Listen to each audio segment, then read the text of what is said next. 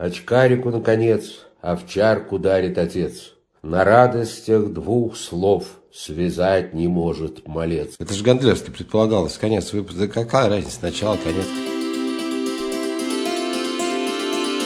О чем все эти книги? Подкаст Вячеслава Курицына.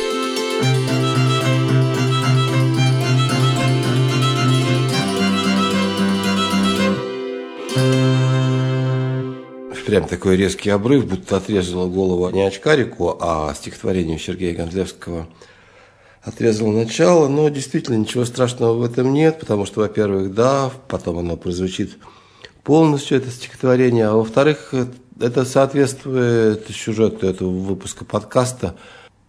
Хотела я вам напомнить, как Аннушка прилила масло в начале «Мастера и Маргариты», и как там Берлиозу отрезала голову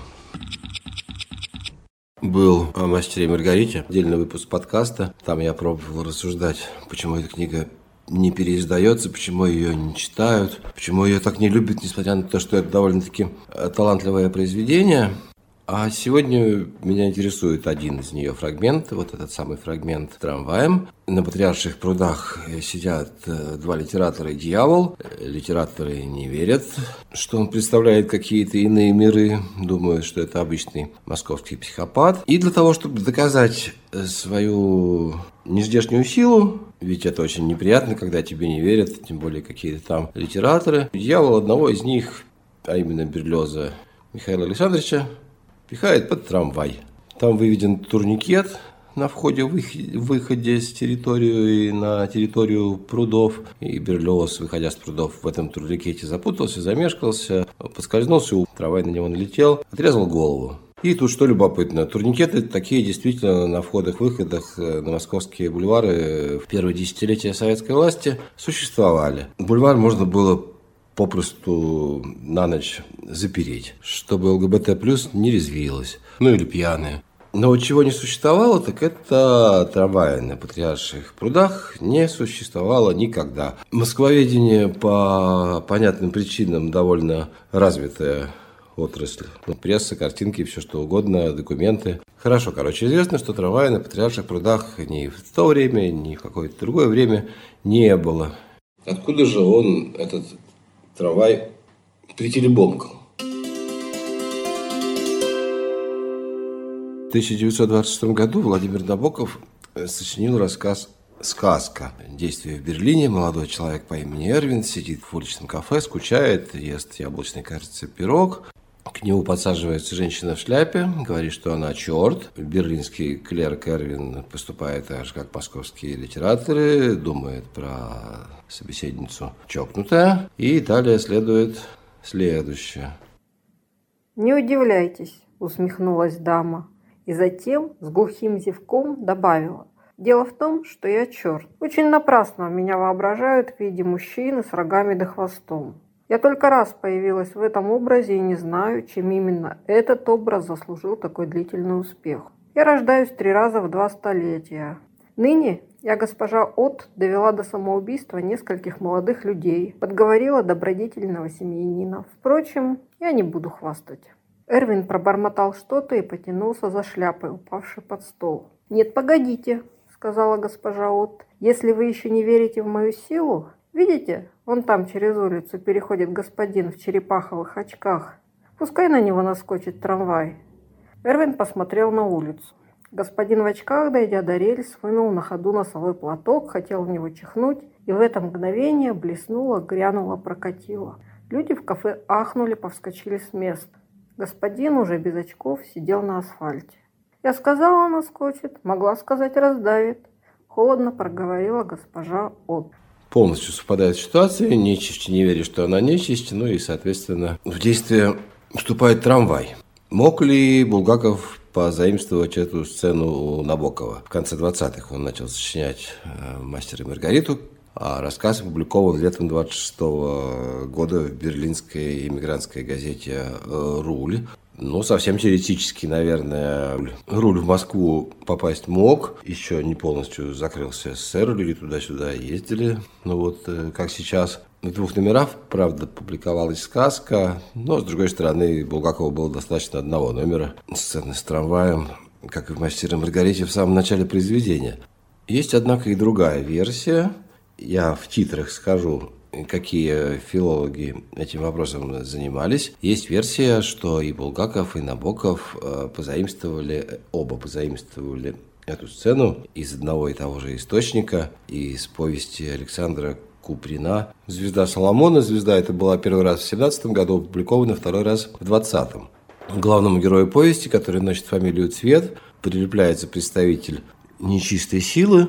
У него свои интересы, я сюжет рассказывать не буду, нас интересует трамвай. И представитель нечистой силы самого цвета героя наделяет способностью к сверхъестественным поступкам менее криво можно сказать, сверхъестественными способностями. Вот сейчас я смотрю цитату, значит, про трамвай. Так, ага, вот это я слышу про поезд. Послушайте пока про поезд, не слишком далеко, а я пока найду про трамвай. Вернувшись после завтрака к себе в вагон, он еще несколько раз попробовал проверить свою новую, исключительную, таинственную способность повелевать случаем. Однажды ему показалось, что поезд слишком медленно тащится на подъем. «А ну-ка пошибче», — приказал Цвет. Вероятно, как раз в этот момент поезд уже преодолел гору, но вышло так, что, будто подчиняясь повелению, он сразу застучал колесами, засуетился и поддал ходу. И еще, и еще, а ну-ка еще, продолжал погонять его цвет. Вскоре телеграфные столбы замелькали в окне со скоростью сначала трех, потом двух, потом полутора секунд. Вагоны, как пьяные, зашатались с бока на бок и, казалось, стремились перескочить с разбегу друг через друга точно в чехарде. Задребезжали стекла, завизжались стяжки, загорелись загрохотали буфера. В коридоре и в соседних купе послышались тревожные голоса мужчин и крики женщин. Сам Цвет перепугался. «Нет, это уж слишком», — подумал он. «Так легко и голову сломать. Потише, пожалуйста». «Слушаю», — загудел в ответ ему длинный успокоительно паровоз, и поезд, отдуваясь, как разбежавшийся великан, стал умерять ход. Но не успели мы с вами выдохнуть, что с поездом обошлось. Как автор подкаста все же нашел этот фрагмент с трамваем. Там Цвет видит, как женщина с ребенком маленькой, шестилетней девочкой под руку переходит через улицу и думает, что вот она сейчас обернется на трамвай, замнется и будет туда-сюда раз-раз, побежит через рельсы, потом обратно и трамвай на нее наедет. В данном случае он этого женщине не желает, просто ему такая дарована космосом фантазия. И действительно, э, девочка молодец, поумнее, она в сторону отскочила, а даму трамвай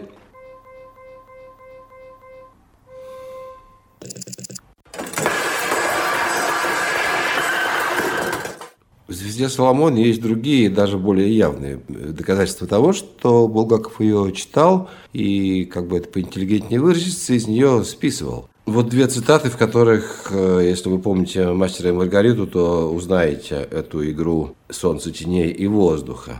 В пыльном золотом солнечном столбе, лившемся косо из окна, стоял, слегка согнувшись в полупоклоне и держа цилиндр на отлете, неизвестный господин в черном поношенном старинного покроя сюртуке. И вторая. Секретарь не двинулся с места, но начал быстро бледнеть, линять, обесцвечиваться, сделался прозрачным, потом от него остался только смутный контур, а через две секунды этот призрак на самом деле исчез в виде легкого пара. Секретарь не двинулся с места, но начал быстро бледнеть, линять, обесцвечивался, сделался прозрачным, потом от него остался только смутный контур, а через две секунды этот призрак на самом деле исчез в виде легкого пара. На патриарших прудах у Булгакова очень похожим образом соткался из воздуха Коровьев. Вот здесь вот секретарь наоборот выткался, выткался обратно. Можно и третью цитату, очень она напоминает сцену с, со Степой Лиходеевым. Пара пустяков, самодовольный ласково, возразил ходатай. Во-первых, вот вам ваш отпуск – я его выхлопотал за вас еще сегодня утром через вашего экзекутора Луку Спиридоновича. К чести его надо сказать, что взял он с меня совсем немного и с готовностью побежал к председателю. Оба они рады вашему счастью, как своему собственному. Дальше из ниоткуда появляются икра, рябчики, хурда-бурда. Хурда-бурда у Булгакова словосочетания нету, а все остальное практически есть. Это все, напомню, 17 год. Более того, за два года до этого Куприн написал рассказ «Гад». Сидит в сквере писатель, к нему подсаживается человек, представляется магом, фокусником, и тоже там вот есть та же самая буквально топография, как э, на Патриарших прудах. От минеральных вод, войдя в калитку, первая скамейка направо. Конечно, такое количество совпадений, даже меньшее количество совпадений, не может быть случайным. Ясно, что Булгаков э, в рассказе кстати, действие происходит в Киеве. Вы знаете, что Булгаков киевлянин. Ясно, что Булгаков двумя этими текстами Куприна или осознанно пользовался, а может быть неосознанно. Писатель – существо такое, я знаю по своему опыту, что-нибудь в голову западет, э, ты даже и не заметишь, что оно туда запало. А хуже того, что когда оно через 20 лет оттуда выползет, ты даже и не заметишь, что оно оттуда выползло. А первоисточники ты при этом легко забываешь, э, остаешься уверенным, что никогда не читал эту книжку, из которой у тебя находится цитату за цитатой. Читал ли звезду Соломона Владимир Набоков? С такой же уверенностью предположить э, невозможно. Герой Куприна любит разгадывать ребусы. Это тема Набоковская. У него тоже есть герои, любящие ребусы. И сам он сочинял кроссворды и шахматные задачи. А кроссворды он, кстати, называл замечательным словом «крестословица». Очень жалко, что оно не сохранилось в нашем языке. Фамилия героя Цвет, тоже такая, можно ее назвать довольно-таки набоковской. набоковской. В 30-е годы Набоков был знаком с Куприным в Париже, написал очень благожелательную рецензию на один из его сборников рассказов. В других берегах есть фраза «Помню Куприна под дождем и желтыми листьями, поднимающего издали в виде приветствия бутылку красного вина» минималистичный и очень симпатичный портрет. И ясно, что относится Набоков к Куприну с симпатией. Но, конечно, о событиях 26 года, о событиях внутри головы писателя, который пишет рассказ «Сказка», эта цитата ничего нам не говорит. Хочется, конечно, предполагать, что Булгаковская и Набоковская столь похожие трамвайные сцены, обе они вышли из одной сцены Куприна. Вот, я попытался вам обрисовать, какие существуют по этому поводу доказательства, а вы уж решайте, достаточно ли они. Внимательный читатель спросит, а почему, собственно, трамвай? Действительно, вот сидят люди на патриарших прудах, ведь дьявол для того, чтобы доказать свою дьявольскую силу, мог бы велеть просто водолазу вылезти из прудов и отвинтить Берлиозу ту же самую голову. А в берлинской ситуации госпожа От э, могла бы, ну, не обязательно там собак травить, на несчастного мужчину, но и трамвай не обязательно. Могла лошадь на него наскочить, как на Остапа Бендера. Автомобиль, в конце концов, мог наскочить. Почему именно трамвай? Сторожилы утверждают, что в древние времена ученые, когда изучали семечку и мифологию трамвая, они упирали на то, что эта штука соединяет нас э, с другими мирами. Рельс – это вот такой мост – и в мифологии предшествующего трамвая поезда эта черта была ярко проявлена. Например, и в «Войне и мире» Толстого, и у Писемского в пьесе «Горькая судьбина», кажется, называется эта пьеса. Народ уверен, что поездом руководит либо немец, либо черт. И то, и другое, что-то вот такое совершенно потустороннее. Представитель другого мира, с которым мы с помощью данного механического средства связываемся. А если мы рассматриваем трамвай как символ прогресса, напротив, а не немецкой чертовщины, то тоже это другой мир. Будущее остается вот это вот медиативная, извините за выражение, функция, и потому логично и жизнь, и смерть, смерть, возможно, в каких-то случаях и смерти в жизнь, с помощью трамвая попадать, перепадать. Самое знаменитое произведение такого рода – это стихотворение Николая Гумилева «Заблудившийся трамвай», внутри которого вместо капусты и вместо брюквы мертвые головы продают. Но человек, как резонно сказано у Михаила Зощенко, не блоха, ко всему привыкает. И к трамваю, разумеется, человек тоже очень быстро привык. Трамвай потерял свою инфернальную медиативную э, семантику и стал просто чертой городского пейзажа, уже, собственно говоря, ко времени мастера и Маргариты. И теперь всякий литератор или художник или композитор волен, как и любую другую нейтральную черту городского пейзажа, любыми смыслами выделять. Вот сейчас я вам процитирую еще один трамвай из Булгакова. Он звучит тут вполне э, по-дьявольски.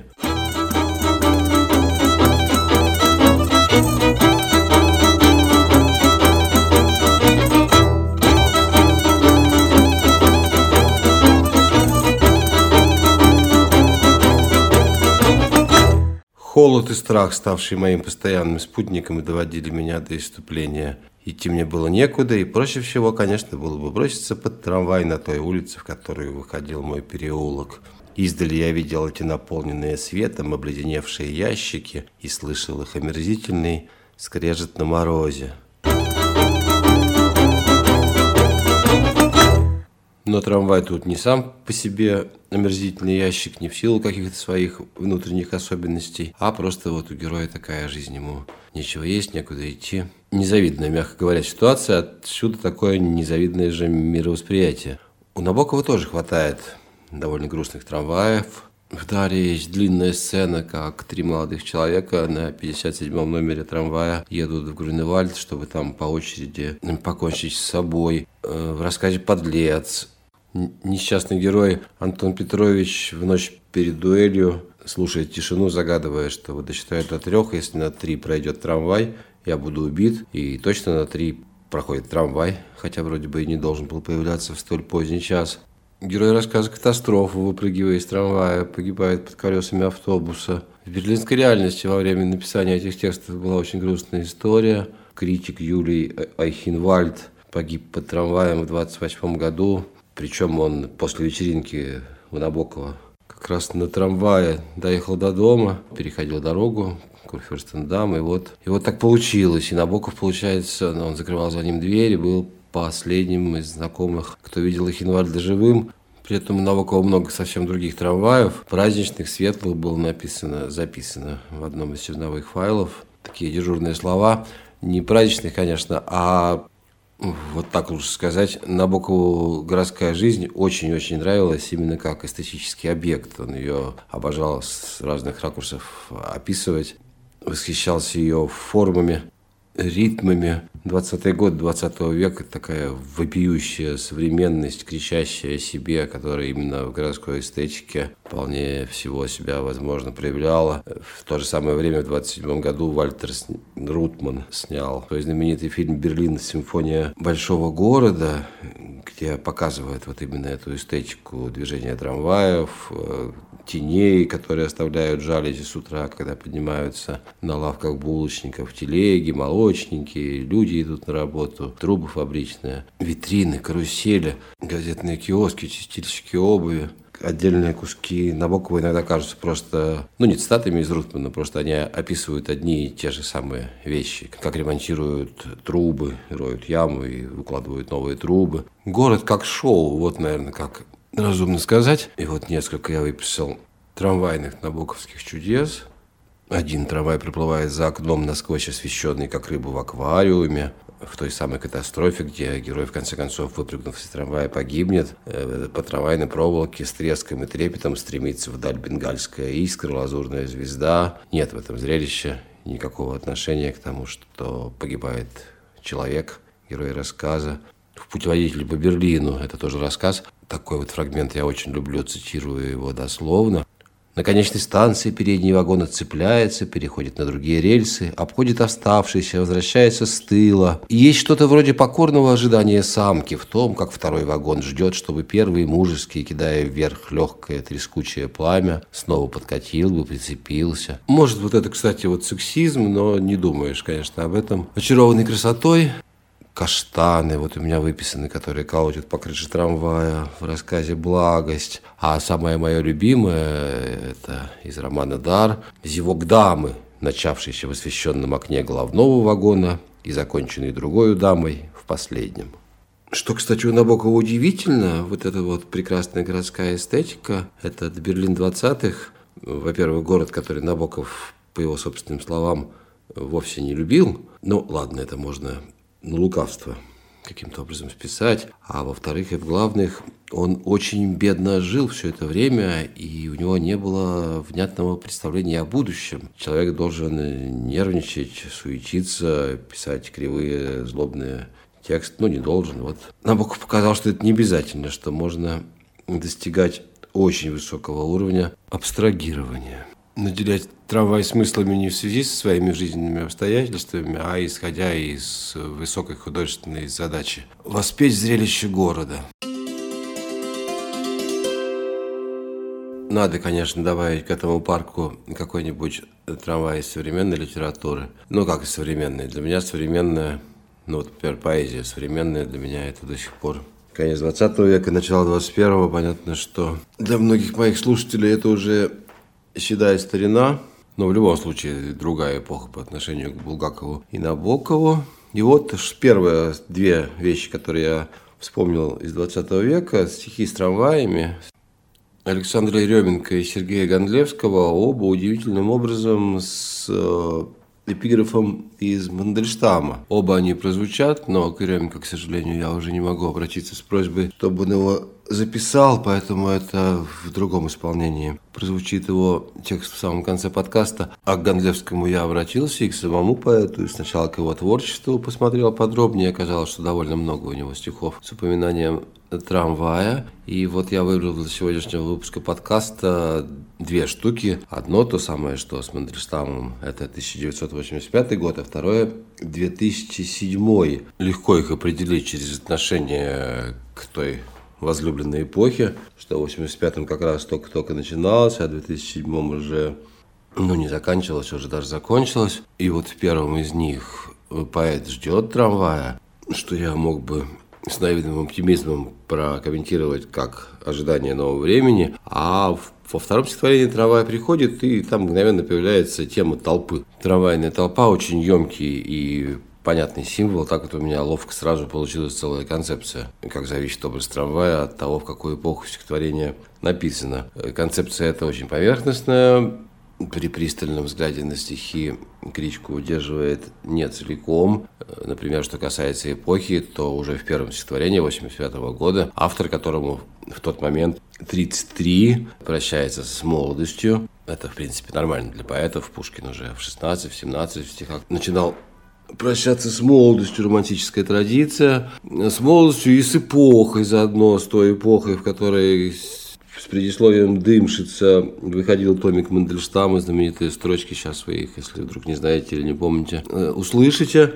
И тут есть, конечно, недоступная мне простому смертному тема разборки поэта с какими-то верховными сущностями. Поэт вообще всегда с чем-нибудь прощается и осознает хрупкость мира, все вот это вот. И когда в кадре появляется саксофонист из города Неаполя, первым делом поэт, умудренный историческим опытом, подозревает, что это ненадолго, что саксофонист проездом. И не затрагивая здесь более тонких и, несомненно, более важных для автора биографических мотивов, большие события в его жизни, в первом случае приобретение, видимо, вот этого синего томика Мандельштама, а второе стихотворение и начнется с того, как мальчику отец подарил собаку, эти все рассуждения и смыслы могли бы быть интереснее моего, но мне кажется, что и читатель, особенно тот, который стихотворение полюбил, некоторые права на его содержание имеет. И я вот э, действительно слышу в этих двух трамваях несложный, но грустный исторический смысл. В первый трамвай можно сейчас залезть, он поедет в какое-то интересное место, а второй уже приехал, возможно, и близко к конечной остановке, и все равно в него не залезешь. Может, кстати, и не надо. Рельсы не кончаются, звенит звоночек и накатит и еще один, возможно, следующий вагон, а может быть и далеко не один. Два стихотворения Сергея Гондлевского из 85 -го года и 2007 прозвучат уже без дальнейшего комментария, одно с другим, с маленькой паузой. Элегия. Пиграф из Мандельштама. «Мне холодно, прозрачная весна». Апреля цирковая музыка, Трамваи, саксофон, вороны Накроют кладбищами узкое За панибрата с похоронной. Был или нет я здесь по случаю, Рифмую на живую нитку, И вот доселе сердце мучаю, Все пригодилось недобитку.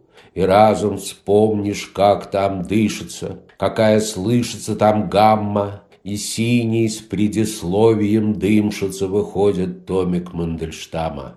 Как раз и молодость кончается, Гербарный Василек в тетради, Кто в США, кто в коме мается, как некогда сказал Саади, а ты живешь свою подробную, теряешь совесть, ждешь трамвая и речи слушаешь надгробный шарф подбородком уминая, когда за даром тем и дорого с экзальтированным протестом трубит саксофонист из города Неаполя, видать, проездом. Очкарику, наконец, овчарку дарит отец. На радостях двух слов связать не может малец. После дождя в четверг бредешь на обум скорбя. Молодой кричат человек, не рыпайся, не тебя. Почему они оба я? Что общего с мужиком кривым от житья-бытия у мальчика со щенком? Где ты был? Куда ты попал? Так и в книжке Дефо попугай трепло лопотал. Только ты всего. И по улице мостовой, как во сне подходит трамвай. Толчья, фонарь на столбе. Негодяй бубнят, негодяй. Не верти давай головой, это может быть не тебе.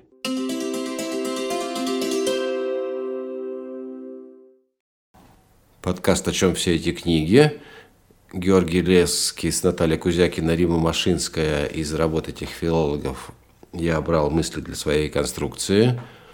Юлия Подлубного из Екатеринбурга прочла цитату из Набокова. Иван Давыдов из Москвы и Леонид Быков из Екатеринбурга читали из Куприна. Сергей Гондлевский из Тбилиси прочел два свои стихотворения. Антон Касимов из Белграда прочтет стихотворение Александра Еременко в самом конце после титров. А еще я перед этим после музыки прочту одно свое стихотворение, воспользовавшись служебным положением, в котором тоже фигурирует небольшой трамвай. Музыку для подкаста пишет группа «Добрая ночь».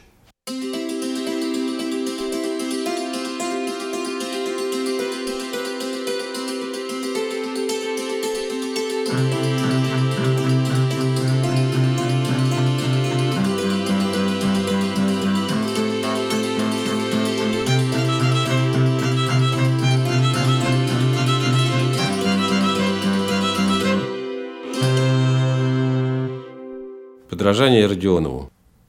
Буквально не более чем в 144 метрах от места казни отличившихся в 1825 году декабристов, мы со Всеволодом Олеговичем Емелиным винтом взяли каждый более чем по 300.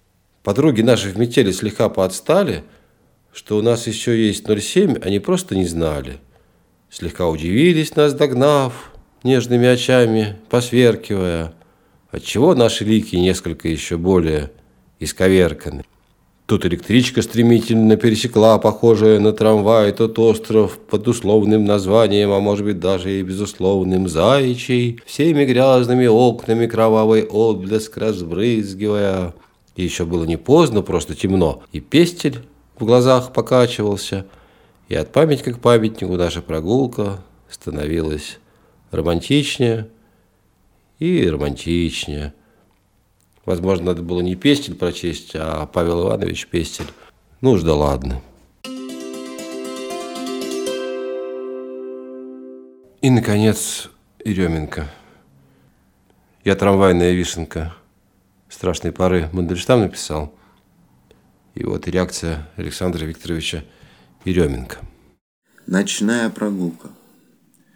Мы поедем с тобою на А и на Б, мимо цирка и речки, завернутой в медь, где на трубной, вернее сказать на трубе, кто упал, кто пропал, кто остался сидеть. Мимо темной России, дизайна, такси, Мимо мрачных известий, где воздух речист, Мимо вяло текущей, бегущей строки, Как предсказанный некогда ленточный глист. Разворочена осень торпедами фар, Пограничный музей до рассвета не спит, Лепестковыми минами взорван асфальт, И земля до утра под ногами горит. Мимо Герцена кругом идет голова, Мимо Гоголя встанешь, и некуда сесть, Мимо чаек лихих на Грановского два, Огарева не видно, по-моему, шесть. Мимо всех декабристов, их не сосчитать, Мимо народовольцев и вовсе не счесть. Часто пишется мост, а читается месть. И летит филология к черту с моста. Мимо Пушкина, мимо, куда нас несет, Мимо тайных доктрин, мимо крымских татар, Белорусский, казанский, славянский базар. Вот уже еле слышно, сказал комиссар. Мы еще поглядим, кто скорее умрет. На вершинах поэзии, словно сугроб, Наметает метафора пристальный склон. Интервенская пуля, летящая в лоб, Из затылка выходит, как спутник-шпион. Мимо белых столбов, мимо красных ворот, Мимо дымных столбов, мимо траурных труб. Мы еще поглядим, кто скорее умрет. А чего там глядеть, если ты уже труп?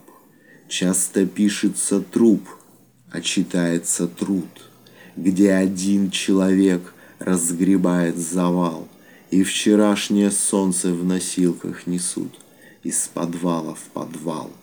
И вчерашнее солнце в носилках несут, И сегодняшний бред обнажает клыки. Только ты в этом темном раскладе не туз, Рифмы сбились с пути или вспять потекли. Мимо трубной и речки, завернутой в медь, Кто упал, кто пропал, кто остался сидеть Вдоль железной резьбы, по железной резьбе Мы поедем на А и на Б.